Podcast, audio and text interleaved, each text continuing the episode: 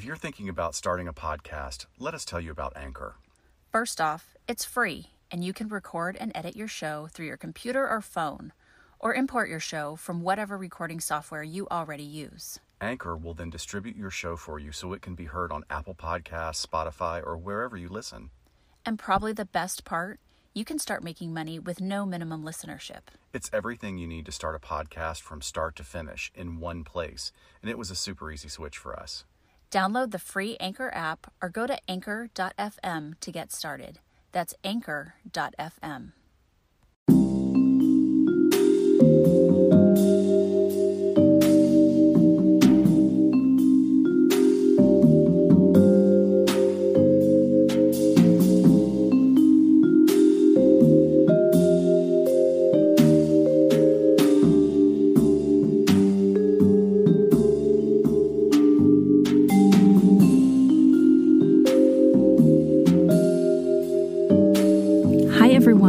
back to LA Not So Confidential. This is Dr. Shiloh, and I'm here with. Dr. Scott, welcome back, everybody. Yes, we are um, gonna just really jump back into something we were talking about last time. Yep, Um, exactly. We have this. So, a, a case came up last week, which. Okay, so November 8th, I think this story came out, which by the time this comes out will be a couple of weeks. But right on the cusp of us releasing our Killer Nurses episode, this story comes out and um, everyone was all over it, tagging us in it. but there was this Jane Doe case. Um, oh my gosh. Why can't I find the state of where this happened? Florida. Well, there you go. there you go. Wasn't Alabama this time. I know. Yay for that. So there was a, a Jane Doe um, case in Florida back in 1999, and this woman had been essentially just dumped in a cornfield, and they had no idea who she was and zero information on suspects for all these years. And the sheriff's department essentially got a phone call from a quote a concerned citizen little shout out to Swindled there. That's what he goes by, a concerned citizen. But I don't think he's the one that called this in. no, I wouldn't. But, Um, he, but he would if he could have. Of course. Um, and the citizen said, Hey, I know this woman. She's a nurse and she's been telling people that she killed a woman back when she lived in Illinois. So um, I guess the murder actually happened in Illinois. Where did I get Florida? well, it was. I think it was in Racine, Wisconsin, wasn't it? Oh my God. You're getting it all right. What is Oh no. happening? Okay. So no, no, no, no. You're not wrong. So the arrest of the 64 year old nurse, um, Linda, lived- Linda Linda LaRoche. So she's was- living in Florida when she's now. No, she was in Wisconsin. She got arrested in Racine, Wisconsin, What the hell? Why can't I read? Because it's the end of a because it's the end of a long day. long day. But another, yeah, another killer nurse. Um, Another killer nurse that essentially this 18 year old girl back in 1999, developmentally disabled, lived alone with her mother. Her mother passes away, and she wanders into a medical clinic looking for help. And this nurse recognizes her developmental disability and takes her home and essentially treats her as a slave. So the criminal complaint is just horrific that the nurse LaRoche, her children recalled that the um, the woman had lots of signs of injuries. She'd been forced to sleep in a crawl space underneath the home. Um, she was just verbally, emotionally, physically abused, and, and essentially their mom treated her like an animal. Um, there's also a really interesting twist, and I'm sorry, the victim's name is Peggy Lynn Johnson. Um, where the husband, there's some interview with preliminary husband interview with the husband where he's saying that he found her dead, but then the wife said that she died by suicide by downing a bunch of pills and that she was going to go get rid of her body. So I wonder how this is going to play out implementing husband and oh, just sounds like a horrific. Yeah, it is horrific, and it's also concerning to me that, like, uh, you know, I'm, there are several articles. You know, there's a couple of short articles and you know uh, British newspapers, and then there's the People article that we're pulling some information from. And I always, I'm always interested to see what's going to come out in trial because the idea that your husband, you know, you have a slave in your house. Yeah. And you're, you know, you're not recognizing that she's being forced to sleep in a crawl space. So you're complicit Oh, completely. in some part of this. And uh, if, if nothing else, but trafficking, I mean, I don't know what the statute of limitations on that is, but that's just Yeah, I, horrific. I don't know, but it's a very sad story. But um, one different from a lot that we covered with the killer nurses because those were more serial killer type situations. So thought it was worth mentioning. I, I I do think that's interesting and and worth mentioning also because there is a case. Gosh, where is that right now? It was just the sentencing just happened of the restaurant owner um, who is going to prison for 20 years, which I think is barely enough of a sentence um, because he had basically had a developmentally disabled African American man that was his slave for for decades. um, I think it, so. Um, the individual is um, John Christopher Smith.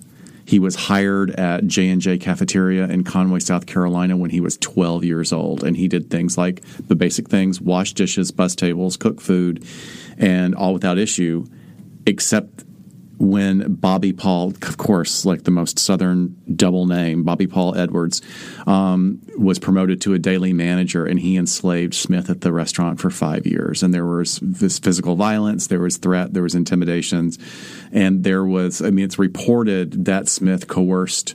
Smith was coerced into working more than 100 hours per week with no salary, no pay, nothing.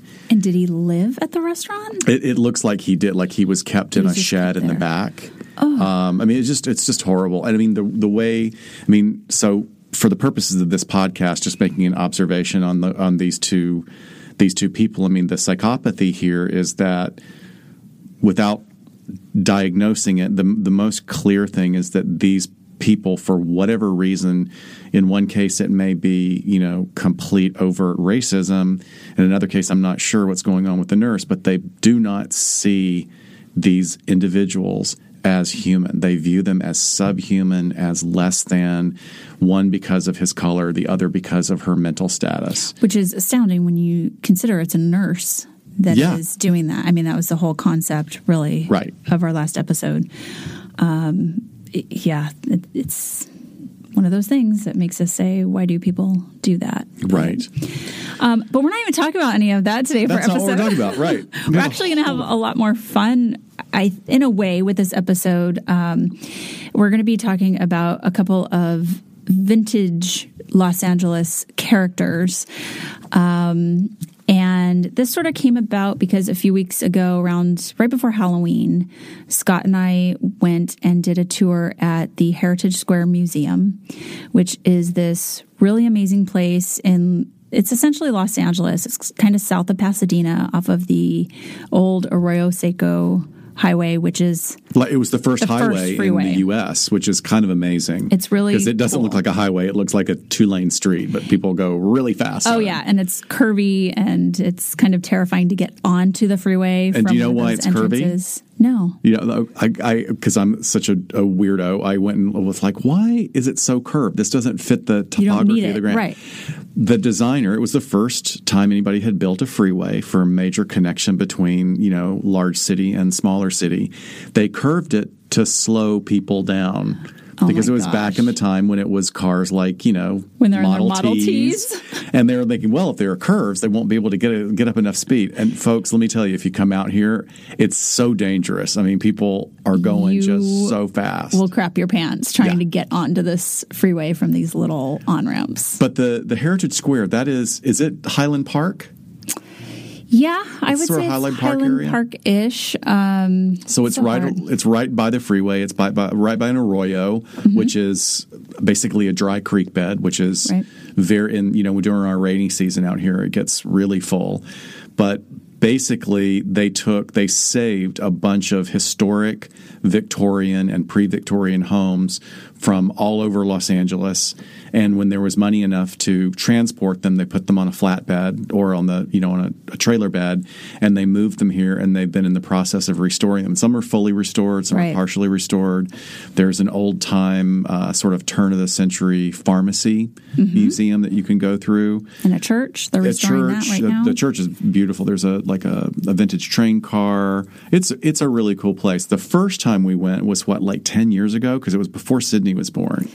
Yeah, It might have been longer. probably ten years or so. So that one was a cool visit because when we went, the whole thing was about Victorian death rituals yeah, and mourning rituals. And every house you went into, there was a different, uh, like one was having a wake, and you went into another one where there was a widow mourning, and she was she wanted to show you the jewelry. She goes, "I love my husband so much, so I took all of his hair and I made it into a locket." And we're all everyone's Which like, is what they used That's what they did, and you're like, ah, you're wearing a dead person's hair. Yeah, or covering the mirrors with the black cloth. Um, Right, or or the alcoves in the corner of the staircases so that you could get the coffins down the stairs, and um, but this time they set up in each one of the houses a different crime that was significant from turn of the century Los Angeles. Yes. So, we got to see actors reenacting. which is a whole experience in and of itself. Right. It makes your husband a little nervous. Yeah, it's not He his doesn't thing. like it. It's not his thing. and it's actually like, and I, you know, I go into that mode of like, oh, I hope he's okay, and like, I, I hope he's having a good time. And I was telling you earlier today, if I had gone along, along alone, Yeah. I would have totally gone. I would have made it an immersive experience, Sure. and I would have asked all the characters, well, how do you feel about this prohibition thing? And because you can interact with the characters Yeah. and sort of ask them questions as they're they're acting out um, these historical true crime events around you, and you can kind of look at clues that are around. It's it's fun, but it's so funny. well, we were managing kids too Yeah, we, our- we had a couple kids in the group, um, which they were totally into it. Like Yeah. just I think it was watching overwhelming for them. Wide eyed. What is? It wasn't gruesome. It was. It was. Um, Family friendly, right, but it was a bunch of adults yelling at each other from different rooms, right? There were a With like head wounds Yeah. and and then we went through one we went through the the the house that was actually the house of a doctor in 1928 i believe sounds right. and there's a one there's a a, a prohibition woman out Mm-hmm. front with a sign saying you know have you signed my petition you know alcohol is evil and you know she's really into the role and then there's like this teenage girl yelling at her from the porch get off my property and so you go inside and they're like the young girl the teenage girl is going do you have your prescription? Did you get your prescription? Because the doctor can't give you your medicine without your prescription. You're going, what is going on? And then you realize that during Prohibition, the only way you could get alcohol Yep. was to go get a prescription from the doctor for medicinal purposes. So then you go through his office and you're seeing all these antique, scary medical things. And then you walk into sort of the parlor or the drawing room, and there's like these three floozies just All drunk tossing back alcohol. And it was really funny. It was funny. It was funny to like see your husband's like, what is she wearing? That's not from this time oh, period, Oh God, and just like that's my life. That is that is the life of working for uh, Working li- for? no working for yeah working for being married to a production designer who Yep. loves period films because I remember one of our first dates going to a movie and him like going this, this huge sigh this and I lean over to him and I whisper like what what's wrong he goes that door jamb, uh, that that door mechanism wasn't invented really until about 15 years later than when this is set. And I'm like, what? you were probably like, oh, it's so cute when you're first dating, and then now you're just like, come Yeah. on. It's like us with cop movies when we're like, they would never hold their gun like that, Right. Like, why? Why are they racking around into it right now? Yeah, or Shutter Island. Like everybody was loved loved the movie Shutter Island. Oh, I'm yeah. like, sure, yeah, they're going to turn over the entire mental institution to one delusional man and let him burn and you know Right. destroy property to try and give him a cure. And that ain't gonna happen. it's not gonna happen. So, can you talk? Do your story though in that voice, this vintagey Hollywood voice talk like a newsreel voice. No, I can't. I, I wouldn't be able to. I, there's a couple of quotes that I'll be able to do a little bit, but I'll tell you what I will do is Mm-hmm. I will. Um, I'm going to try and find some public domain scratchy Victrola music from that time, and I may um, have it in. start playing underneath our storytelling. So we're doing things a little different today. We're not well. There's some psychological stuff wrapped into Oh, this, but it's is, not yeah. like we're picking a psych topic and and applying a case to that. So Scott is going to talk about a case from the turn of the century that was featured at this museum that we went to, and then in the later half, I'm going to talk about um, a pretty interesting character from the 1930s that was involved in criminal psychiatry back in the day. So um, that's what we're bringing you today. Um, anything else you want to cover before we get into our stories? I think that's it. Um, uh, we're getting. I, I know we usually leave this for the last, but I just wanted to say we're getting great suggestions and feedback. You guys are contacting us through the website and through social media. It's it's great. We're taking. Uh, You know, I'll get back to you when I have a moment, like when I have a weekend when I can, you know, return messages to everybody. But keep the ideas coming; they're just awesome. So I'm going to start with a story. I mean, that is fascinating. Once again, one of these things I think I know the whole story, and then I do a deep dive and I find out I knew very little of the story.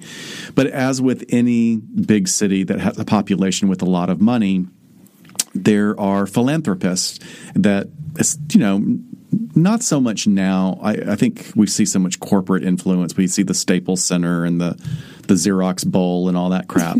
but you know, back in the day, these were individuals who were philanthropists, millionaires, and they gave a lot of money for a number of reasons. They gave money because they needed a tax break, and because that form of narcissism of I want to have my name on something. Yep. And there was nobody bigger really in the history of Los Angeles at the turn of the century than Griffith J. Griffith, which I think is the oddest name. It's like Right. naming your child after their last name. right. Yeah. And just separating it with an initial, which I think is bizarre. But However, a founding father a founding, of Los Angeles. absolutely, a, a huge character and contributed a lot, even though he did some wacko stuff that we're going to talk about. So this is back in the turn of the century, and we have like, I mean, if if you're not familiar with LA, we have some enormous, I mean, amazing landmarks. One of which. As everybody's heard of this Hollywood sign, which used to be Hollywood Land, and it used to be a piece of crap and falling apart, and they've restored it several times. It's iconic. Um, the one of the, but the famous one is the Griffith Park Observatory, and it was one of the first major observatories in the country, and it's beautiful. My favorite LA landmark. It's your favorite LA landmark, which you have inked on your body. I do. Scott teased me and asked me if it was the Hoover Dam when I first showed it to him. Is that the Hoover Dam on your thigh? What a jerk. Why are we even friends? Because I say stuff like that. So But- yeah, Griffith. Um, Griffith Park, Park. is in Griffith Observatory, and Griffith Park is a great, gorgeous carve out of nature right in the middle of our city, sort of like Central Park is in Yeah. in Manhattan. Think about La La Land. Movie Yeah. featured a lot there up at the observatory on the roads, the trails, lots of hiking trails. A lot of hiking trails. It's a lot more primitive. It's not um, as landscaped as something like Central Park, and and actually, I would I would say that probably they should take a section of it and landscape it a little bit better. But because we live in a desert environment that's kind of scrubby at times, um, and so it's not. Sometimes it can be lush. Sometimes it's a fire hazard. But tons of outdoor activities, which is great. But it's great that it was preserved. So, um, sorry, I digress. But it is a big part of our city, and it's a big part of our culture here. There's a the remains of a zoo, but there's also a huge museum there. There's ton. Well, there. There's a new zoo now, and there's an Right. old zoo. Have you ever been to the zoo ruins of the old zoo? I haven't. I wanna go It's very cool. we so should do that. Okay. Maybe we'll record an, an episode because there's a couple of bodies that have been found Yeah, in that area. creepy. It is creepy. Yeah. Um, anyway, so Field trip. uh, I'm going to take you back to 1850 in South Wales in the UK. Um, that was where Griffith J. Griffith was born. Um, he was born into a family of miners and farmers, and it was pretty much considered uh, a lower income, impoverished family. Um, not a lot of opportunity at that time in that area of the UK. And he had the opportunity to come to America by being brought by an uncle.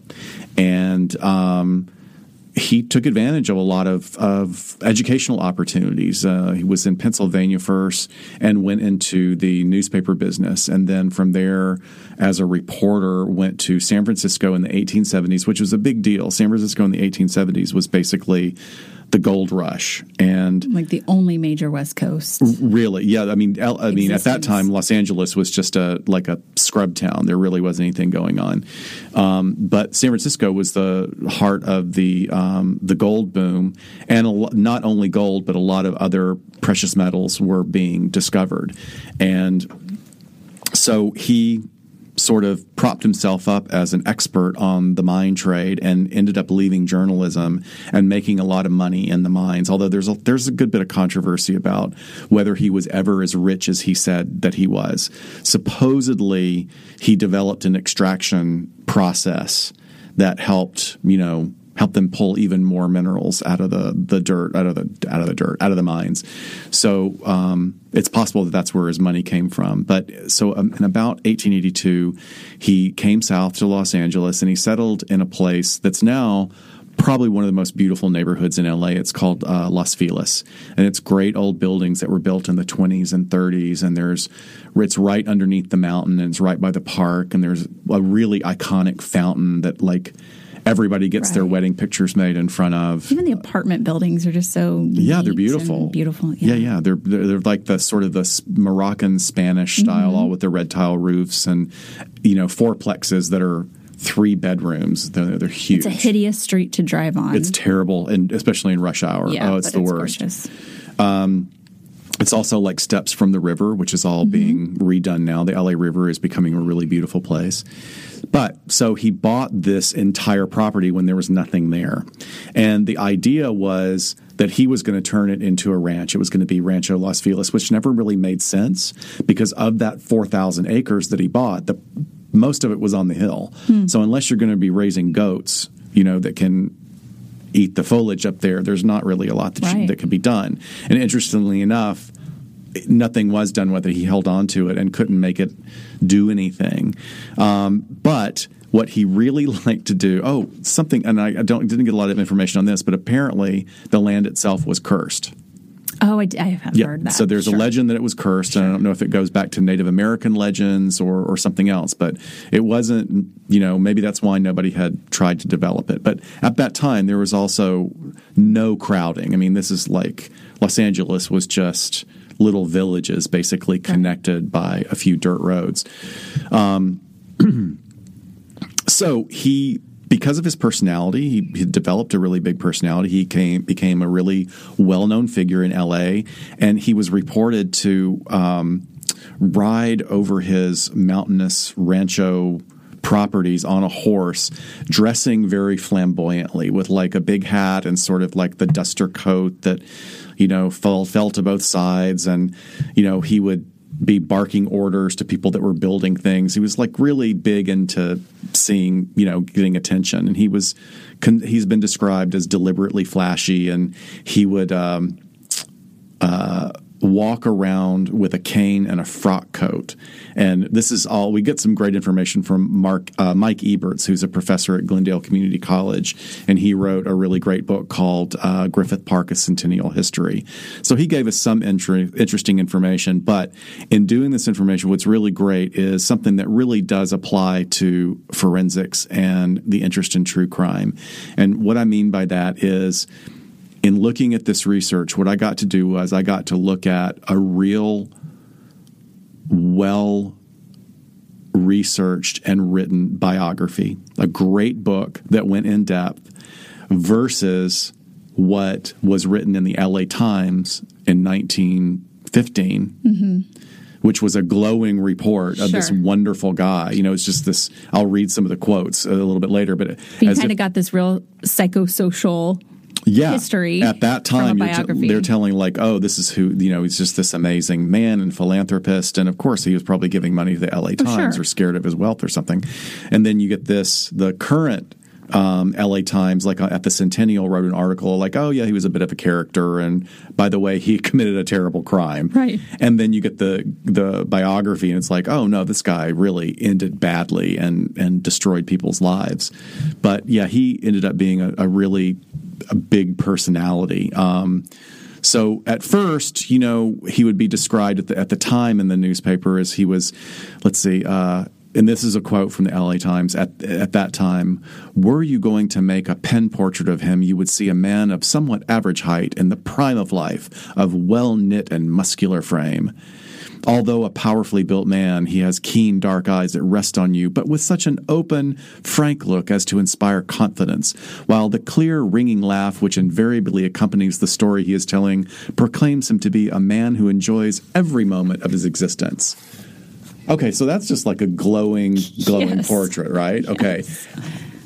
I want to look, meet this man. you want to meet him, and I want to have him inspire confidence in me. However, there are a lot of other people that were put off by him, like put off in a major way. And one acquaintance described him as I don't know if I can say this without laughing a midget egomaniac.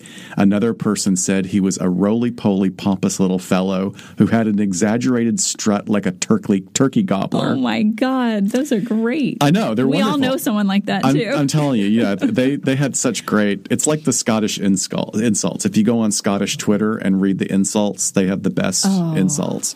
Like we can't say them. I mean, I can couldn't even say them on, on not suitable for work Yeah, podcasts. They're so bad. But um, he also called himself the Colonel. and he had no no military history, no ranking. He just started adopting adopted calling himself the So colonel or having grandiose. his yeah having it exactly grandiosity so um, eventually the ranch just completely failed and what he did was then he donated 3000 of those 4000 acres to los angeles that was in 1896 and I just let's let's give him a moment of, of respect to use be used specifically as a park for the plain people of the city. It must be made a place of recreation and rest for the masses, a resort for the rank and file, for the plain people. I consider it my obligation to make Los Angeles a happier, cleaner, and finer city. I wish to pay my debt of duty in this way to the community in which I have prospered. It's like, okay, Gee, thanks for this hill we can't do anything on. oh, thanks for this scrubby land you're giving gonna to, to me, every- this little poor person, you know. Um, so what? Oh, he was quoted. What is the other? Oh, then he was quoted in another interview as saying, "Recognizing the duty which one has acquired some little some little wealth owes to the community in which he prospered, and desiring to aid the advancement and happiness of the city that has been for so long and always will be my home, I am impelled to make an offer, the acceptance of which by yourselves, acting for the people, I believe will be a source of enjoyment and pride to my fellows and add charm to our beloved city, realizing that public parks are the most desirable feature of all cities which have them, and that they lend an attractiveness and a beauty that no other adjunct can. I hereby propose to present to the city of Los Angeles as a Christmas gift a public park of about 3,000 acres of land.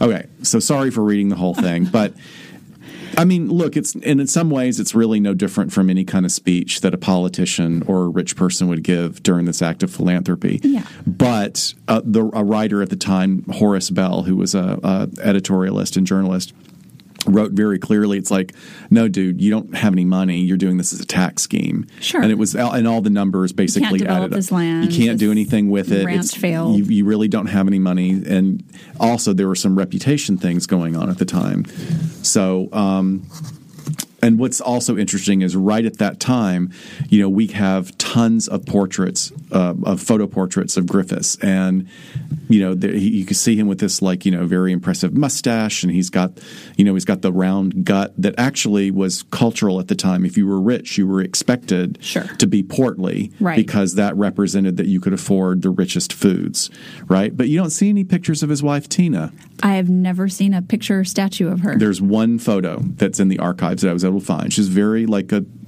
kind of a cute, plain looking woman. She's one of the plain people. She's one of the plain people. Um, but certainly no pictures after 1903, and we're going to get right back over there. So his wife Tina, it was Tina Mesmer, and um, she was the daughter of a very wealthy man named Louis Mesmer, who owned a large furniture store. So uh, Mesmer uh, had met Griffith at an event and decided to introduce them. And they were descendants of a family called uh, Verdugo, and Verdugo is another part of Los Angeles as well. And it's a very lush part of sort of an of a valley area. That's is that it's not San Fernando. It's what is Verdugo Verdugo? Hills area. It may not be San Fernando, it may be San Gabriel or San Gabriel Fornar. And it's one of the valley properties that actually Right. is kind of lush and, and beautiful.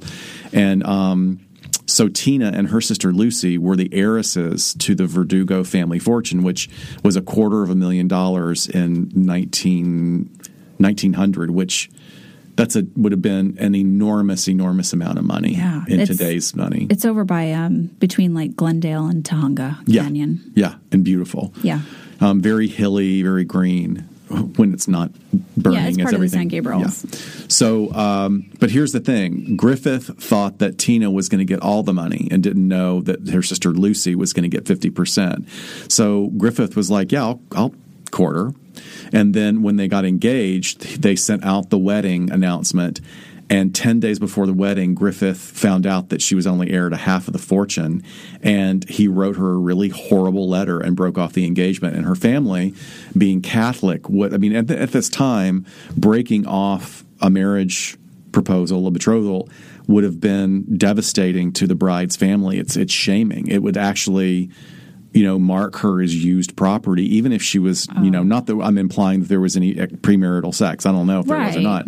But just breaking that wedding vow means that she would be a couple of steps lower in social status. Yeah, Which kind is of just sloppy seconds for someone. Or Exactly. almost as bad as a divorce. right happening. So it's hard for us to imagine now in Western culture that this would be that big of a deal, but at the time it was a really huge deal. And interestingly enough, rather than take that ding of, you know, a couple of steps down in social status, her father went to Griffiths and begged him to please retract his refusal and to follow through with the wedding. And it was so important. And of course, Griffiths said, All right, I'll do it if Tina gets all the money, if Tina gets the entire fortune, and had to be transferred to his name. And it wasn't, and this is what Griffith said, it was not to steal the money, but to make sure that after marriage there would be no interference with his wife's money on the part of her family.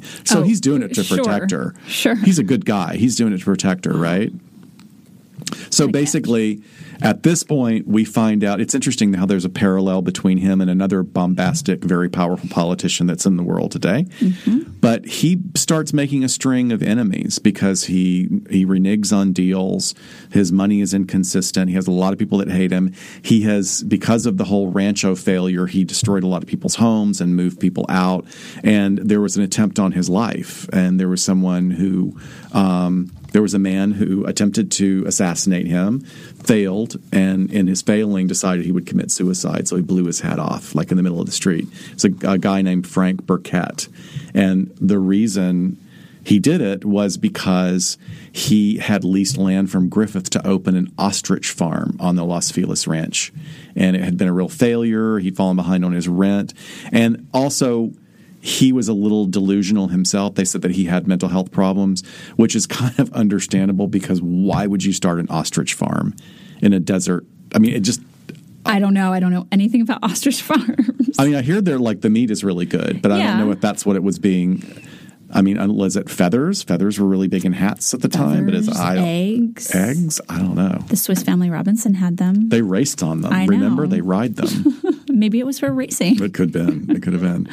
So he, uh, Frank Burkett, had set fire to his own property, and then I guess he he Wow. focused on Griffith being sort of the the source of all his problems, Sure. which probably wasn't too far from the truth. But come on. So they've been, you know, this is several years now that Griffith has been married to Tina, um, and what becomes a rumor. First, you know, Griffith is. Per, he uh, presents himself as a teetotaler and he talks about the evil of drink in public and you know he exalts women and makes these speeches about how much he loves women and respects them and what was really going on was he was increasingly becoming a really really uh, serious alcoholic No. yeah, like drinking constantly, drinking at home all the time, becoming more and more abusive to Tina. Um, he threatened her with a gun. They had a, a, an apartment at the Hotel Fremont. They had a, a, home and several apartments because at that time, before air conditioning, if you were rich, you had the ability of like, oh, it's 90 degrees. Let's go to this part of Los Angeles, which is 15 degrees cooler. So they had various places that they would move around. And, and later, was the Hotel Fremont the one down at the beach? No, that was Okay. another. That was Okay. the Arcadia. Gotcha. Um, and that was a beautiful. If you look at pictures, it was this stunning, stunning. Like, what's the one down in San Diego? Hotel Coronado. The- yeah, it's like the Hotel Yeah. Dell. Um, uh, but it was, I guess it just didn't last, and they tore it down. But it was beautiful. Um, and that almost came to be a legal charge in itself but tina backed down and they were trying to you know work things out. So now we're up to the summer of 1903 summer you know gets really hot in los angeles. So now they've moved for the summer to this beautiful grand hotel arcadia in santa monica. And he keeps drinking and what they didn't know was that not only was he drinking very heavily, but he had developed, he had been drinking for so long and so heavily in secret that he had developed really serious cirrhosis of the liver. So here's where we get 30 minutes into my monologue of how that becomes a mental health issue Okay. is because when you start to have cirrhosis of the liver, there's it's a medical condition of your, your the liver is an, an absolutely amazing organ. I mean, it, it filters everything, it regenerates itself. You can actually survive on I think just one third of your liver if it gets damaged, but you still have one third functioning. You know, so people who are struggling with liver cancer, they can you know lop a big part yeah. of it, and you know sometimes they can survive, which is great. However, when you don't take care of your liver, And when it's 1903. and when it's 1903 and nobody drinks water because Right. water is, you know, there's cholera everywhere, Yeah. so you drink alcohol all the time.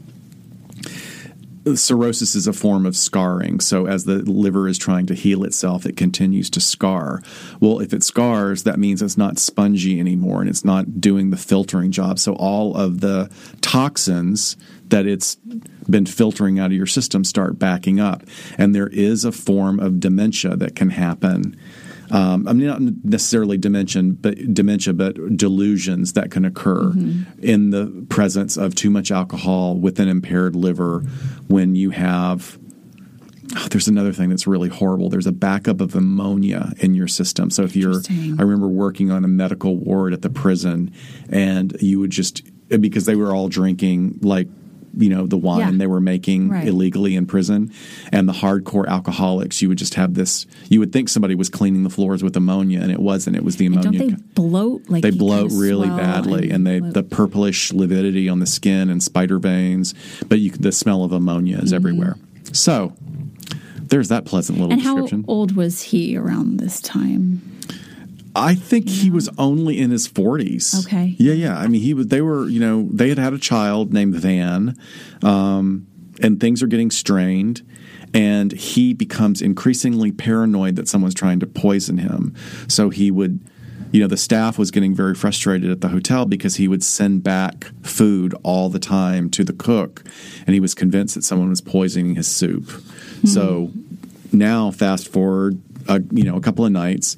Um, it's getting to be the end of the season, and it's time for them to go back to their their hotel in Los Angeles, not their hotel, their house in Los Angeles, and. um Tina is packing, and Griffith comes in the room holding a gun, and he has a prayer book in one hand and a gun in the other. And he said, Would you swear on this prayer book the same way that you would swear on a Bible?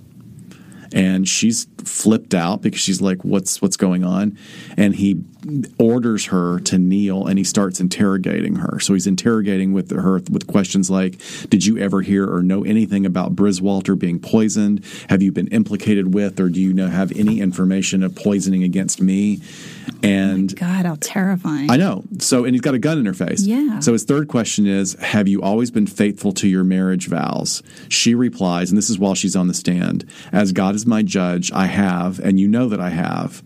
And then she said, as I answered my last question, he shot me. I was on my knees and I jumped up and ran for the window. It was closed, but I managed to raise it and get out. I sprang out and fell to the roof below. So basically, this woman in below. full Victorian, you know, garb, Right. which is not easy to move in, by the way. She's been shot. What we find out later is that she was shot directly in the eye. So it shot, but at an angle where it didn't cause much brain damage, and she was bleeding profusely. Fell to the roof, rolled off, fell So to she the fell floor. out of a. She threw herself out of essentially at least a second story window. yeah, second story. Oh my god.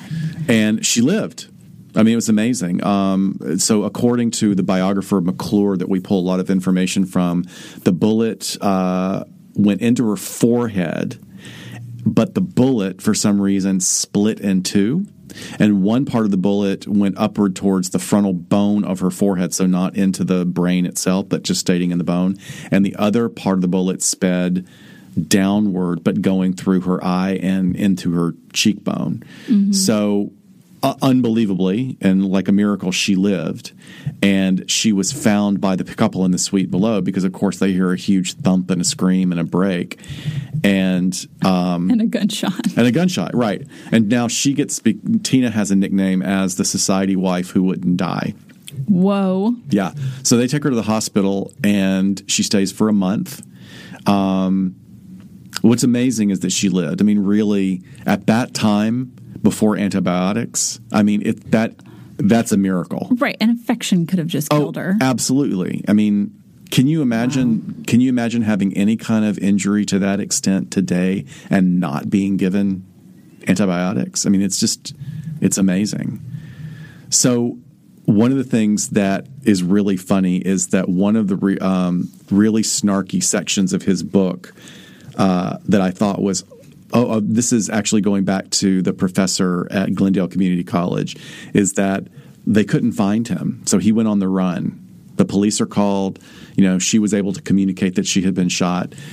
And he, this writer, this is awesome. He said it was like OJ, but in really slow motion. I was going to say, what this a roly poly turkey. He's a roly poly turkey gobbler, and they're chase. The police are chasing him all over Los Angeles, and they're basically just going from bar to bar. And the bartenders are going, "Oh yeah, he was here for a couple of hours, and then he went." so they're just zigzagging all over, trying to find. Now, where this comes into another area of forensics is when it all comes to trial. Is he had and he had the best attorney at the time, a brilliant and alcoholic attorney named Earl Rogers. He claimed as a defense that his client had been seized by alcoholic insanity and therefore was not responsible for his actions. he was drunk. He was drunk. He was So- drunk and paranoid. Oh, so right. it is that cross section of like, you know, he was being a, a terrible person. And it sounds like he was being fueled by some of the, the paranoia that was probably informed by his cirrhosis. But he sounds, I mean, he, we also know the background. The guy was a dick anyway. You know, I mean, he manipulated. Oh, the other thing was about switching the money is that uh, two hours before his wedding to Tina years before, he walked across the street, and because they were like, "Oh, you're getting married today," so they recognized him as Tina's husband. He transferred all the money from Tina's account into her brother's account and then to himself. I don't know why there was that extra triangulation, hmm. but basically, he's like, "Yeah, I got all the money now." Right. So he has, he's just a dick, like we said. He has these medical issues going on, but he also has had an attempt on his life before. So that's got to be informing the type of delusion he's having. True, exactly. There would be a reason for him to be Sure. paranoid, and you know, and it was also at the hands of someone else who was mentally impaired. So Right. I'm sure it was somewhat frightening. So the the trial itself, the way it's described in the book, sounds kind of like that scene in Dynasty when Joan Collins comes into the courtroom.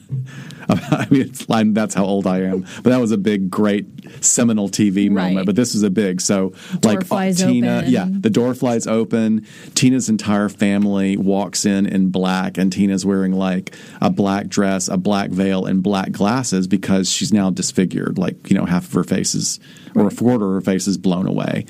And um, her niece was there, her sister, her brother, and she. But apparently, she went to the witness stand, sat down, and stared at the crowd. N- did not make eye contact with him, and for almost the entire time, very casual, direct, professional, succinct, and then turned to look at him so that he could see the damage that he had called her. And apparently, it really messed him up. Like he tried to he tried to take on this pose of, of relaxation, but it was clear he was not in good place. So she was uh, she testified for several hours and then she passed out, which people could say was dramatic. But let me tell you, wearing black in the middle of summer in Los Angeles, Probably a corset. a corset. I mean, anybody would pass Stress. out. S- Incredible distress. Nobody drinks any water. Right. Hydrate people. Yeah. So uh, Griffith was sentenced to guess how many years in prison for shooting his wife For in the face. attempted murder. Um, he's a prominent person. I'm going to say. And a white guy. And a white guy. Um, four years. Two years, Wow. and he went to San Quentin. No which- way. Yeah, he was at San Quentin, which may have been one of the only prisons at the time. And there's Yeah, it's not San Quentin as it is today. yeah, probably um, got a job in the laundry, and apparently was a model inmate, and probably was the first time he was um, Of course he was. he was sober, you know, Sure. for years. So that one teaspoon size of his liver that was actually still working maybe started working for him again. So um, he got out 20 months later. So he got two years, but only served um, 20 months. Right. And uh, he was described by a journalist at the time as being a humble, changed man, and that he wanted to um, he wanted to engage in prison reform and restoring his important name. But apparently, um, society was like, mm, yeah, not so much. And that was when he really wanted to donate the money on what was now Griffith Park to build Griffith Park Observatory. And the family, the city founders were like, yeah, I don't, I don't, I don't think so. I don't think so.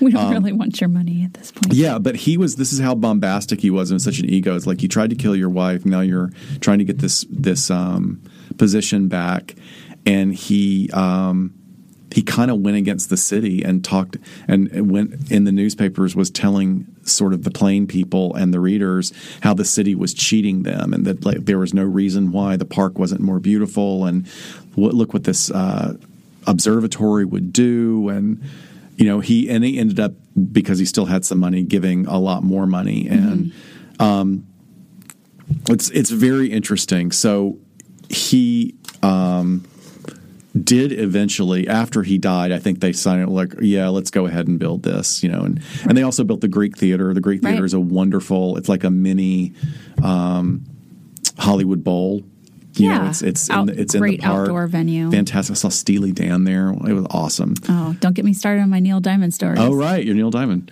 Um, so he finally did, after he died in 1919, he died of liver disease, which was not surprising at all given his alcoholic history.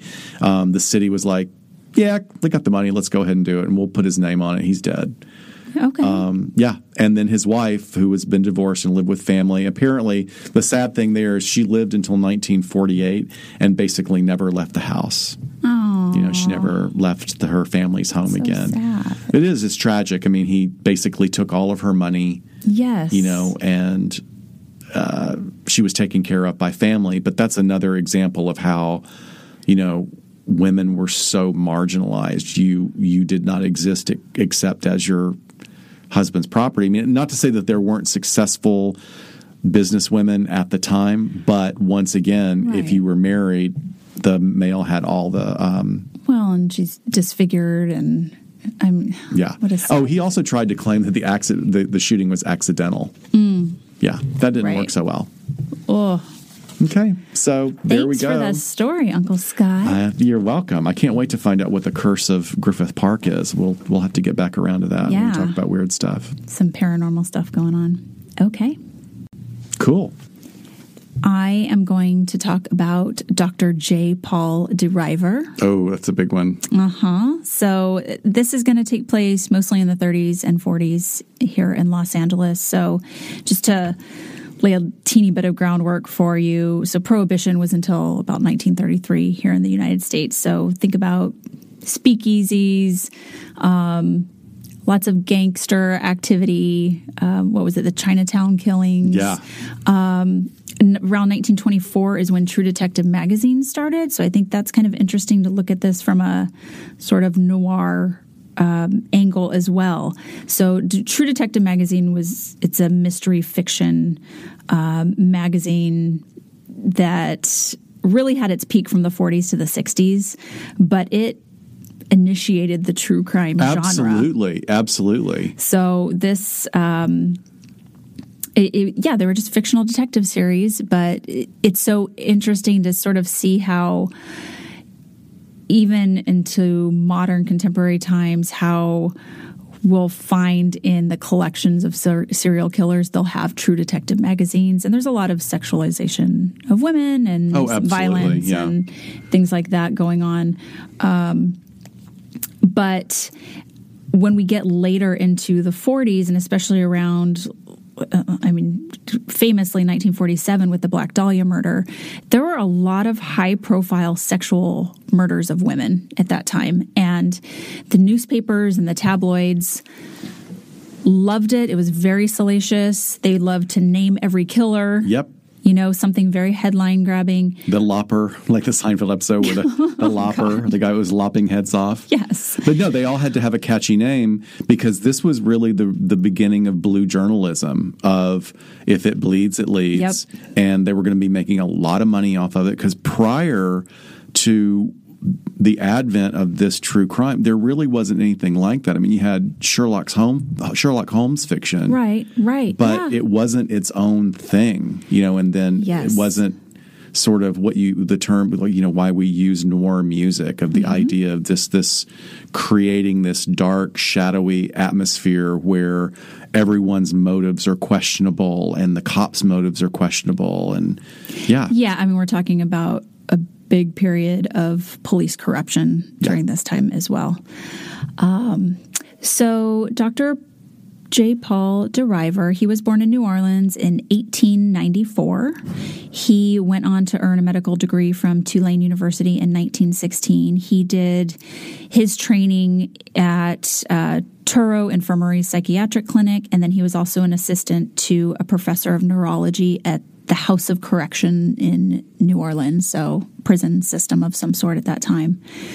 Um, he went on to serve in the Navy in World War One, and he was actually examining pilots. I wasn't able to determine in what way, if it was sort of um, making sure they were fit for duty or afterwards, if they had been injured or what was going on, but something neurological, it sounded like, um, in using his training there. And then post war, he ended up getting a job at the VA and he was working as a surgeon performing reconstructive head surgeries Yikes. for uh, people coming back from war. So, Oh, right. which is actually why we have plastic surgery. I didn't realize that World War One and car accidents when our car frames used to be all metal, Right. caused tons of facial injuries. That's why we have people. oh, interesting. The advent of plastic surgery. Yeah. The more you know. What did you? What was uh, Tina's nickname again? The like. the society lady that wouldn't die. oh my god, that reminds me of like Real Housewives or something. yeah, exactly. plastic surgery, Real Housewives. Okay, um, I digress. Um, so he became a fellow of the American College of Surgeons and also worked for another Bureau of, of War Risk Insurance as a medical examiner. Um, so sort of processing again more vets from World War One, primarily in the D.C., New York area. Um, in 1923, he ends up getting licensed in California. So he was on staff after that at two San Francisco hospitals, um, St. Luke's and St. Francis. And then in 1930, he ends up resigning from the VA altogether and opening up a private practice in downtown LA at the Lankershim Hotel, which I guess that was a thing to open a private practice in a hotel. but it seemed like there were more hotels also were more residence like. Right. It, the hotels then were not what Yeah. what we think of them as now. They were like they could have been weekly, you know, like you know, almost like boarding houses. Yeah, or like renting space for your private practice. Right. Um, he could have been doing that. So the the Lankershim doesn't exist anymore. Um, it wasn't very safe after some earthquakes here, but it was down at where is Broadway and Seventh Oh, now. wow. So um, Which, by the way, it was one of the few areas in Los Angeles they still can film without changing too much to Oh, yeah. look like the 30s and 40s Sure. because a lot of those low low buildings they haven't built a lot of skyscrapers there. True. It's pretty cool. It is. It is really neat. So, a little bit in the 30s, he actually went back to the East Coast to practice, but he kept a practice somehow operating in Southern California um, in the Santa Monica area. Um, however, his wife was still in LA, and so in 1933, he ends up coming back here to Los Angeles for good because she was really ill. She had a lot of back problems, underwent back surgeries oh my god, a back surgery in, Um, in 1930s. the 30s. I know, I know. oh. Yeah. That comes into play later in this guy's career too. Um, so so he's no longer bicoastal. He's just here in Los Angeles and in 1934 he starts consulting with the LA County Probation Department. So they hire him on as a consultant to basically examine some of the criminal slash psychiatric cases that are coming across their desk. And I don't know which came first, whether um, he was already working for them, but at this around this time, he and his wife end up adopting a Canadian teenage girl who was on probation. So they they take in this this girl and adopt her. Um, so maybe he was they did that first, and he sort of got into the probation department that way. Um, but that that widens. He starts working as a consultant with the courts. Um, some specific judges start calling him to consult on cases, and eventually he starts kind of finding a niche in the areas of people who have committed sex crimes.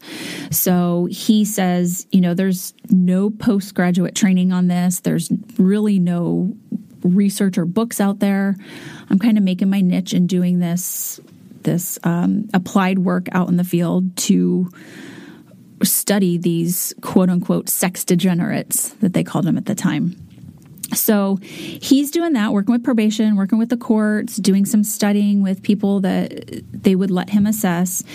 And then in 1937 is kind of his big break into um, cases that are active and in consulting in specific types of cases. So 1937 is when the Babes of Inglewood murders occurred.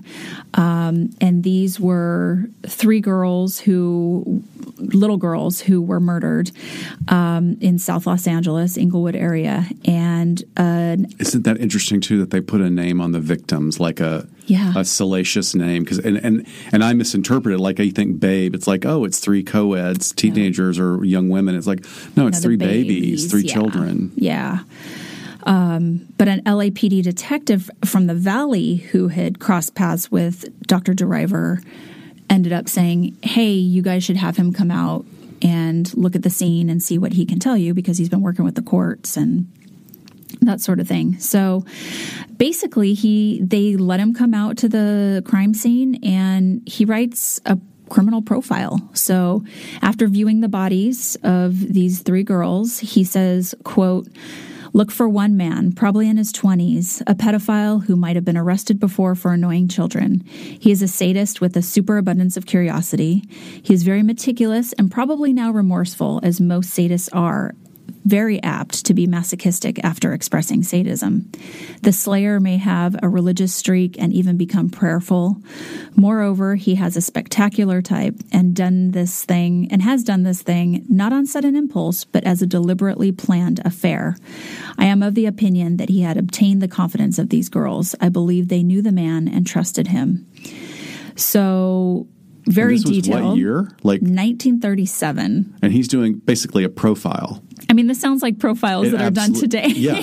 or you know, Mindhunter type things Yeah. you think of. But uh, but when the, in the seventies, when these were first being done, I mean, they read very much like this. oh absolutely and he's making I mean he's making the kind of assumptions that profilers were making like the the Mindhunter profiles were making but they were building they were learning how to do this by building it on these different domains of knowledge of psychology and and murderers and criminal Right. law this guy's just pulling it it's interesting um, It is interesting because there's there's not he's sort of self teaching and educating himself in the area of of sex crimes, but he pulls a lot of this out of wherever. yeah end. and and um and so this is what he gives them. Well, this doesn't actually lead to an arrest. The perpetrator actually kind of ends up telling on himself. He basically walks into a police station saying, "Uh, "Did you guys call me for an interview?" And they're like, "No, but since you're here, why don't we talk to you?"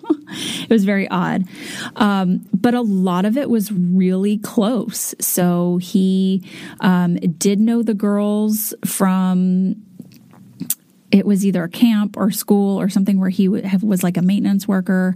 Um, he admitted after he confessed that he prayed over the bodies afterwards. I mean, there were some things that were kind of hit home there. Um, so this completely impresses LAPD. Not that it led to the arrest, but they were like, "Whoa, this guy's spot on." Maybe he can be useful to us in this emerging area of looking at sex crimes. okay What's the confusion on your face? Well, yeah, I've got this my confused look. Um, all of it really, I, I can I can go with, um, but I'm stopped by the religious interpretation. He may even pray over the body. Like, Right. what? Where is he getting that from? The slayer may have a religious streak and even become prayerful. But and I'm I'm and I'm I'm questioning myself because maybe it's my lack of information about at that time how much religion played a part in everyone's life. True. So that might have been just sort of the culture at the time that I don't have enough information Yeah. on. So Yeah, it, it seems a little alien. I agree. I agree.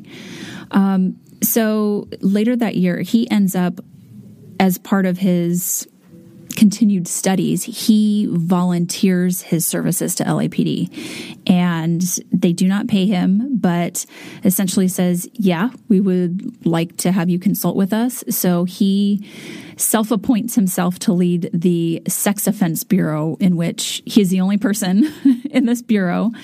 Um, but they let him examine every person that's arrested for a sex crime. And meaning this is arrest. This is not even conviction. So he gets to sit down and do a full psychosocial and sexual history interview with them. He um, tests them for whether or not they're psycho- psychologically and medically sane. So here we're talking about competency to stand trial Right. issues. Um, he was able to do intelligence testing. Then he would type them by their sexual perversions um, and keep a database. So he would have his evaluation, his information, his assessment, a photo of each person. And it really was the first sex offender database. And they thought, okay, for future crimes, we now have this person interviewing everyone that's coming across Why our haven't they done radar. a movie about him? Well, and think about what all were sex crimes back then. Of course, you have rapes and violent assaults, but we're talking sodomy and oral sex and absolutely homosexuality. So you have him just ripping into the, these lives of all of these people Right. Um, that aren't even the worst offenders. No, but they're know, being like arrested. I mean, at that time, all of those things were, you know, chargeable offenses, which is just mind-boggling. Well, no, it's not. It's Well- still happening in Texas, Well, apparently. But yeah, yeah. So he is. I mean, you can imagine. There's probably very little oversight. He's sort of off on this island on his own doing this really in-depth work. Yeah. Not supervised by any other, you know, licensed psychiatrist or whomever. He's just kind of doing his own thing. and because he's the he's the expert, the only expert in that particular area, who's going to challenge him, right? Right, right. It's a really interesting dynamic. Um, so, a couple of years later, the City Council of Los Angeles actually approves him to be a paid employee without having to undergo any civil service exam process, which is I mean, today and back then, still unheard of for a city job. Yeah. Um, not having to go through a process. Um, and so, what he's doing at this time, he's essentially giving his opinions at crime scenes. He's assisting in the interrogation of suspects um, and testifying for the prosecution at suspects' trials. So he's like a one man show doing like everything in forensic psychology that you can think of. Um, so in in 1939, LAPD asks for his help with this Hollywood prowler case where someone was attacking dancers, um, like beating them to death. One one woman was attacked and beat to death. Another woman was attacked but survived. But essentially, um, somebody was just kind of running around on the streets of Hollywood attacking these women. And so DeRiver tells the police department, you know, these all happened on moonlit nights. You want to look for somebody who is a nocturnal prowler. Um, you might even catch him. He might even have a history of doing a lot of um, burglaries and B and E's and things like that. But he's your guy. B and E being breaking and entering. Thank you. Um, and sure enough, they catch a prowler breaking into a residence, and he's the he's the suspect that ends up getting convicted. And it's it was a uh, full moon that night, so there's kind of this weird like witchy stuff happening. Well, it's that almost makes him seem really you know like yeah Magical. like he's yeah like it's a almost you know sort of clairvoyant Yeah. abilities in a way is what he's what it seems but i'm sure there's a twist which to the is still the spin that they put on it in media now, right? If we're talking about criminal profiling and I mean, uh, yeah, it's you're getting- you're no, you're absolutely right because in in truth, like, and and it's something now as someone who's been trained in science, I understand. Which it, it used to feel very woo woo. Right. Some of the things that we do and what people do in therapy. You know, your clients are like, "How did you know that?" I'm like, "Well." Because it fits, it fits a rubric. You know, Yeah. we don't use the term rubric, but you know, a moonlit night kind of makes sense anyway because people are more going to be more likely to go out and walk in the moonlight on a summer Los Angeles evening Right. where it's cool, but you're not going to go out when it's cloudy when you can't see because there's no street lights. You could get Right. killed, right? and you're going to break into people's homes because maybe you don't have a flashlight, but you're going to lo- use the moonlight to kind of guide you a little bit. Right, but you're going to sound like a genius because it's something that's so specific that happens to be true. Now, and I don't mean to diss his his talent, but it's just one of those things where this is not magic. Yeah. It is an art, though. Yes. you know, I, I believe that I put it. believe that profiling and some of the things that you and I see, like the detectives I work with, I've learned so much from them. Just their observations. I mean, they they get impressed by the observations we have about Mm-hmm. human behavior, but then they pick up on behaviors that I, I never knew to look for. Sure. It, that's interesting to me. Sure.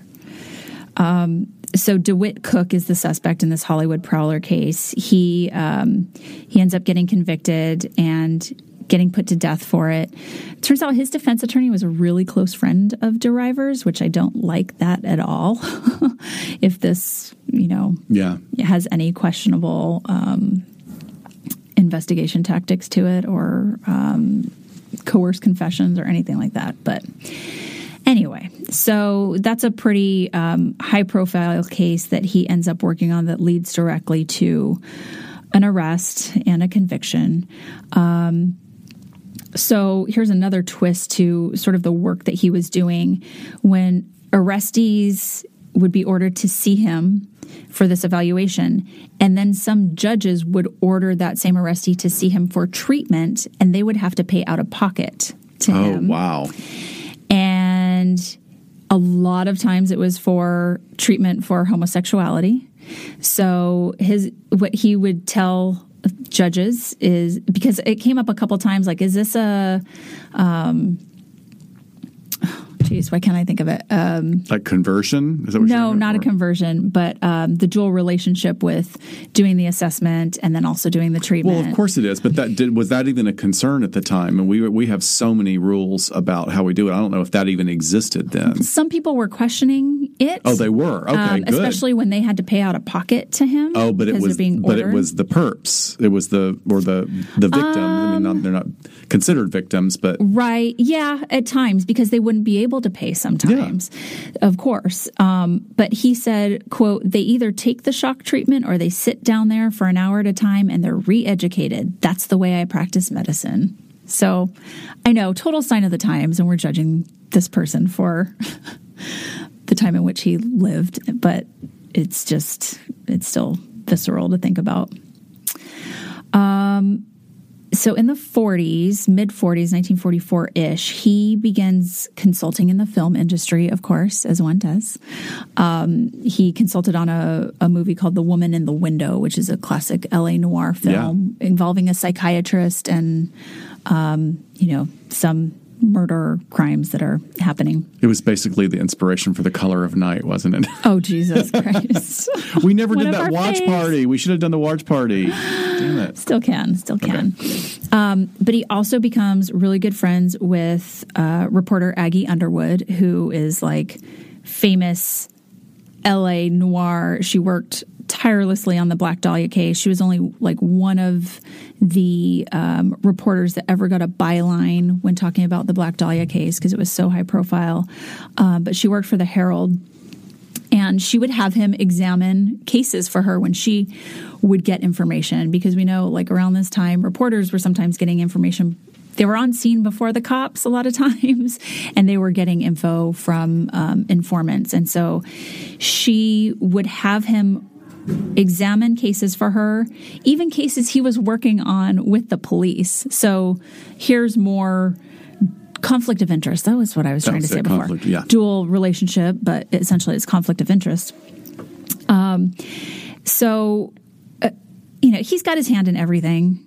Um, uh, I'm I'm feeling a lot of narcissism of like, yes, let me just keep pumping up my ego with the law enforcement industry and the entertainment industry and reporting. I mean, what else was there in Los Angeles besides those were the three biggies? And here he is. Um, they're, they're all coming to him to get his expert input. So, um, so uh, another notable case that he worked on with the with the LAPD was in interviewing the killer Otto Stephen Wilson, and so he's the one that you probably remember that I think within the same day he murdered two women in two separate downtown LA hotels. The yes. Barclay, it was one of them, um, which is still there, and another nearby hotel. Um, but basically he was found within hours of the murders in a bar chatting up a third woman still with blood on him when the police found him and basically a beat cop took his description around and people said yeah i think that guy's over in this bar right now wow. and um, so they um, they intercepted what could have been a third murder for that day but dr DeRiver helped interview him um, and DeRiver has a book that he later um, labels this labels Wilson as the a sadistic homicide lust murderer. So we're starting to see categories of um, different types of sexual criminals and murderers as he's developing these typologies. And I'm so upset at myself. I didn't bring my book. I have a copy of his book, which is oh, cool. pretty rare, um, from what I understand. Um, What's the title of it? It is. I want to get it right here because he has two. Um, it's The Sexual Criminal, a psychoanalytical study. Um, it's more of a fun thing to have because it's pretty much been this guy's reputation has been debunked. Right. Not to give you the you know right. spoiler here, um, but it's it's really interesting. We'll talk about it. In it's a, like my phrenology head. Totally. Right. Totally. Totally. Um, but it's cool. I'll bring it over so you can see it. I have it at my office. Um, so, 1947, Black Dahlia murder. Um, he wrote a series of articles for the Herald after the murder, basically profiling the killer. Um, couple of the early parts of the profile. He said during the killing episode, he, meaning the killer, had an opportunity to pump up affect from two sources from his own sense of power and in overcoming the resistance of another. He was the master and the victim was the slave. He also said it must also be remembered that sadists of this type have a superabundance of curiosity and are liable to spend much time with their victims after the spark of life has flickered and died. It's poetic, right? It's- yeah, purple prose, really. yeah, yeah.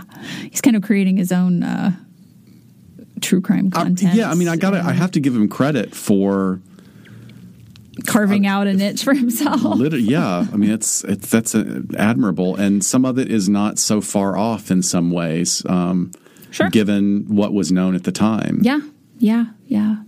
So he he's writing these um, articles for the Herald. He is under intense pressure to keep up this database and help solve cases. They're like, okay, we give you this leeway to have this super cool database. Help us, you know, solve the Black Dahlia murder. Um, and he helps interview dozens of suspects. Um, this ends up leading to this whole debacle where he gets contacted two years after the Black Dahlia murder. He gets contacted by this guy from Florida. And essentially, the guy writes him and says, Hey, I'm really, you know, I'm kind of self studied in the area of, of sex crimes, and I find the Black Dahlia case really interesting. I would love to give you my thoughts on the killer. So automatically, Deriver is like, this guy's super suspicious. Why is he reaching out to me? Which is exactly what you and I would do. I know. I know, totally. Well, two years later, like, you know, Yeah. of, of course, around the anniversary, they talk about it. And this guy from Florida, um, Leslie Dillon, reaches out to him. So he concocts this plan with some detectives of let's lure him out here to California um, to quote unquote hear his theories, but I really think this is our guy. So he they end up getting him a plane ticket, flying him to Vegas, and put him up in a hotel. And they go and have dinner with him and kind of chat casually with him in his hotel room. And then they tell him they're going to bring him to Los Angeles. So within like a three or four day period, they basically have him holed up in different hotels from Vegas to LA to where this turns into interrogations where they're handcuffing him to the radiator. They don't want him to leave, but they also don't really want anyone to know that he's sort of in custody. Really like shady stuff going on here. and also a little bit familiar for something that happened in Los Angeles not too long ago. oh, yeah. Yeah. Okay. Light bulb. Um, it- so much so, this is so bad that he, the, um, the suspect, Mr. Dillon, drops a note out of a hotel window saying, like, please contact this attorney to represent me because I'm basically taken hostage in this hotel. Um, so, and I want to say the attorney that he asked for, James uh, Giesler, I think he might have been the same one that represented George Hodel in his incest. case. Oh, whoa. I have to double check on that, but that name sounds super familiar. I think that's what it's from. But he was like the Johnnie Cochran of, Right. um, you know, the time, um, which is something I'm taking from Steve Hodel. He always makes that analogy. Um, but so one of the times that they had dinner, I think probably when they were still in Vegas, Deriver said that Dillon refused to eat his steak because it was too rare. And he was like, you know what? That's because he has remorse, and the meat reminded him of the flesh of his body, of the Black Dahlia's Okay. body. Okay, well, now you've just veered off into crazy town. These are unconscious triggers of his that he won't eat his rare steak. Um, uh, also, during one of the interrogations in the hotel room, Deriver made him strip down and he noticed his very small penis and said that that was probably motive also for um, his sexually motivated crimes. Uh, your face is just like I just, and it has nothing to do with like you do. smelled something really Like, gross yeah, right but now. I'm not getting. I'm not getting triggered. no, It's just um, it's just the idea that you know,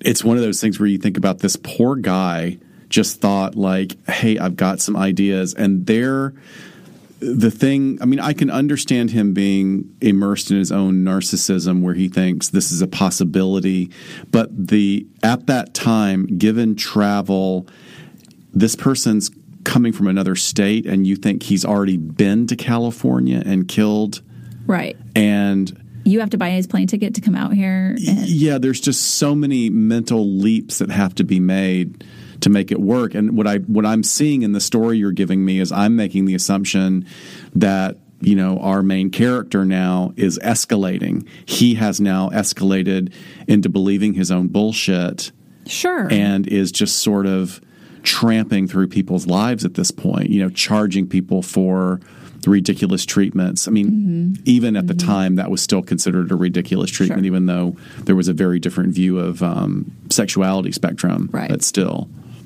Yeah, I, I think it's also what we um, have come to be very aware of with a lot of the true true crime documentaries and um, you know unlawful convictions and things like that is when you find a person and you try to make all of the evidence fit that person rather than letting the facts leading you to a particular person. So that I mean that's what we're kind of seeing here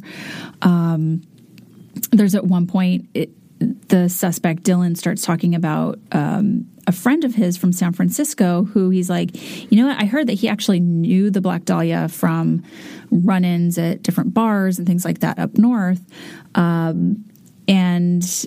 So DeRiver says, "Well, okay, we want to investigate that guy too. Um, why don't you draw a sketch of him?"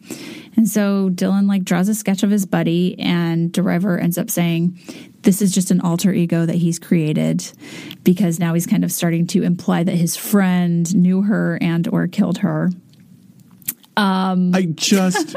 So I know, I know, I know. I'm also thinking of it like if I was in that guy position, that because you know I being an, a, a still an anxious person, like I'm imagining myself in that poor guy's position and being told to draw something, and I was the worst.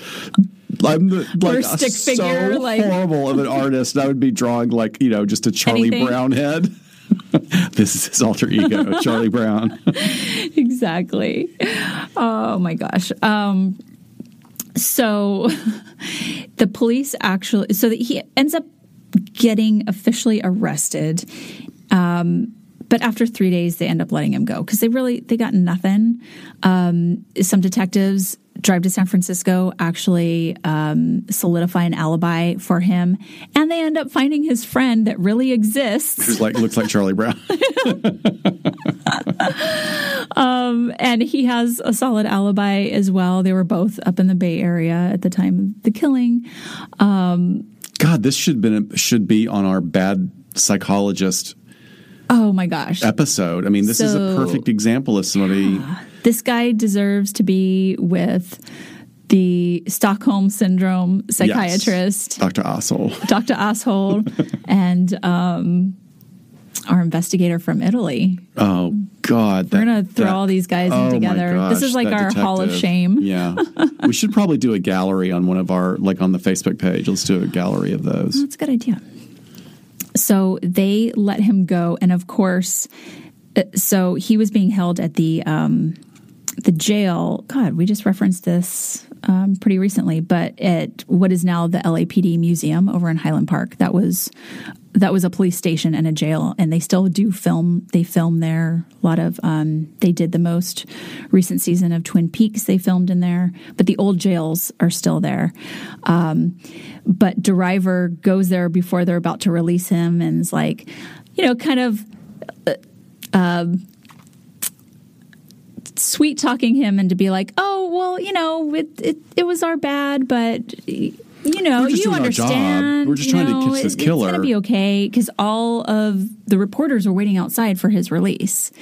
So basically, they walk out together, and in front of the reporters, Driver denies that he was ever really a suspect. I mean, they're standing on the steps of the jail and he's being released and says, you know, he was really helpful in pointing us towards another suspect. Um, and we found that man, but that didn't pan out either. And just really kind of trying to candy coat it. And Dillon like looks at him and is like, what are you talking about? And then just tells the reporters basically Good. what happened. God, I wonder if there's recording of that. I mean, I'm sure it's gone by now, Oh, That would but be that so neat. Yeah, I've, I have a still picture of it Okay. that I got off of um, a fantastic website that I'm going to talk about at the end of this because we got to give this journalist um, his due and just the background he dug in on Dr. DeRiver. Um, let's see. So I don't want to go too much into any more of the cases. He also worked on another case where a younger girl he basically coerced a confession out of her uh, that she killed her entire family or helped her mom kill her entire family. That totally he was actually um, ordered by a court to never be able to work with juveniles again after See, that. Well, that was going to be my comment because given the the previous example of the guy from Florida, it seems to me like I, I would not I would not be surprised at all if that was if not the first, one, one of the seminal turning points for law enforcement. Somebody's given another cop a side eye going, this guy's crazy. He's Sending like, us on a wild goose chase. Yeah, this is over. this is bullshit again. Eating up resources. If anything resonates with people, it's money. If yeah. you're eating up resources. Um, but eventually, a reporter named Sarah Boynoff from the Los Angeles Daily News, she starts at this point to investigate him and look into his background. And most of the hospitals that he claimed to work for back east, never heard of him. Oh. Did, so um, not okay. the VAs, the VAs, yes, um, but he talked about being on staff and on boards of a bunch of different other places in Ann Arbor. Typical and, narcissistic, antisocial pattern. Yep. That's absolutely that is so common. It's harder to get away with now, but people still do it. Of course, of course. Um, DeRiver wasn't even his real name. So in 1923, he changed his name in a San Francisco Superior Court from Joseph Israel to Joseph Paul DeRiver. Um, his death certificate has the incorrect names of his parents to also. So whoever filled out his death certificate probably his children, put the names that they knew of, which were told to by him of DeRiver. But well, it's interesting. So he moved. He changed his name. I'm gonna. I'm gonna play. You know, uh, Doctor Assumption right now. Mm-hmm. He changes his name to DeRiver or DeRiver, which sounds French. It is. Or mid European, okay. Yep. But he changes it from a clearly uh, uh, Jewish name. Right. So, so that's one of the a, theories. Exactly. There was a lot of sure. anti, and there still is a lot of anti Semitism in many aspects of our culture right. now, but back then it was really bad. And which would have been easy to, you know, if you're born in New Orleans, the French influence. Right. But how interesting, you know, talking about it being French, that he chooses the name deriver, one who derives or one who investigates. Love it. Liter- very that's literal. Like, that's very comic book. right. Yeah. but that's what it, it, means, you know, when you're talking about French origins. Um, so the city council of Los Angeles actually ends up approving an investigation into his background and the dual relationships. Um, and he goes through the ringer, but essentially some high profile, high ranking LAPD officials kind of go to bat for him and he comes away unscathed. It's not like he loses his license over wow. that or anything. Um, and then in 1949, he ends up testifying in a grand jury proceeding essentially against the LAPD and how they were conducting some of their investigations notably the Black Dahlia case. Um, and then he is now seen as a rat by law enforcement for testifying wow. against them in the grand jury. So, um, it's around this time that he ends up coming out with his book, The Sexual Criminal.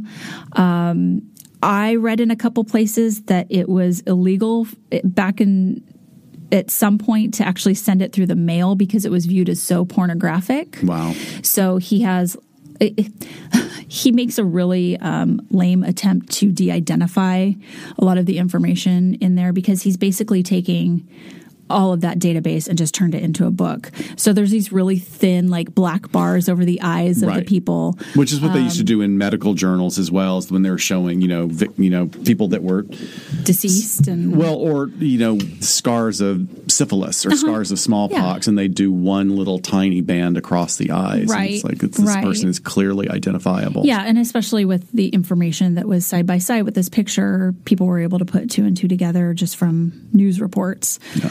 Um, but the LAPD was furious that essentially he used these crime scene photos in his book um, without their um, permission, and it was just really seen as in poor taste and very salacious just to sell copies Yeah. of this Did it pornographic. work? Did it? Did he sell a lot? Was it I successful? don't know. I don't know, but um, I think it's kind of cool to have a copy of it.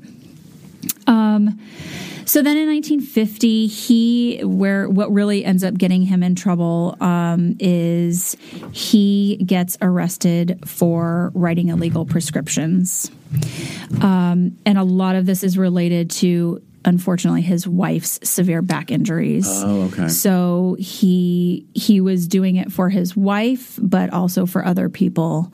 Um, and he ends up getting put on unpaid leave at the police department, which he wasn't even. He was still working for them at that time.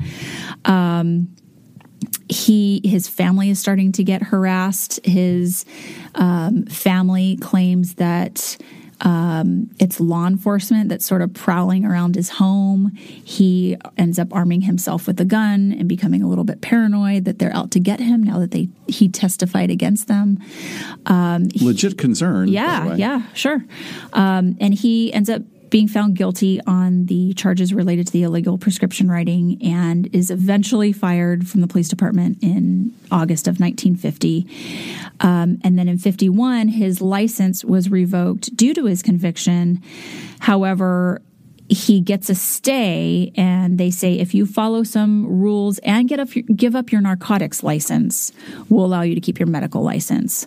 Um, so he ends up returning to work at the va who hires him back um, for and that's from where he retires. Um, he wrote a second book called Crime and the Sexual Psychopath, which I really couldn't find a ton of information about. Um, but he passed away at the age of 82 at Good Samaritan Hospital in Anaheim in 1977. Wow. So, very interesting, um, just history wise. I think looking at criminal psychiatry or whatever he wanted to call it. Um, early, just with my interest and just kind of early work with sex offenders, I think is really interesting. Um, but I'm, I'm sure they learned their lesson, but LAPD came a long way. They ended up hiring the first police psychologist in 1968, and uh, Dr. Martin Reiser. He's known as the grandfather of police psychology, and um, as of this day, they have the longest running, 51 years, and biggest police psychology services division in the entire nation. So they're kind of the gold standard Yeah. for um, police agencies and how they run their psychological practices. Um, so I want to um, just thank John Brian King for his website where he talks about the sexual criminal book and goes into um, Paul DeRiver's background and history in a way that I wasn't able to find anywhere else. Um, like you said, somebody needs to make a movie about this. That's fascinating. Yeah. and then Joan Renner, she's a historian. She runs a website called Deranged LA Crimes, which is a really cool website. Oh, we gotta we gotta plumb that for some more. Yeah, she's she's really great. She has worked with um, both LAPD and the Sheriff's Department with their museums and historical projects, um, but also just kind of into some other really cool things like vintage makeup and um, lots of lots of LA specific stuff.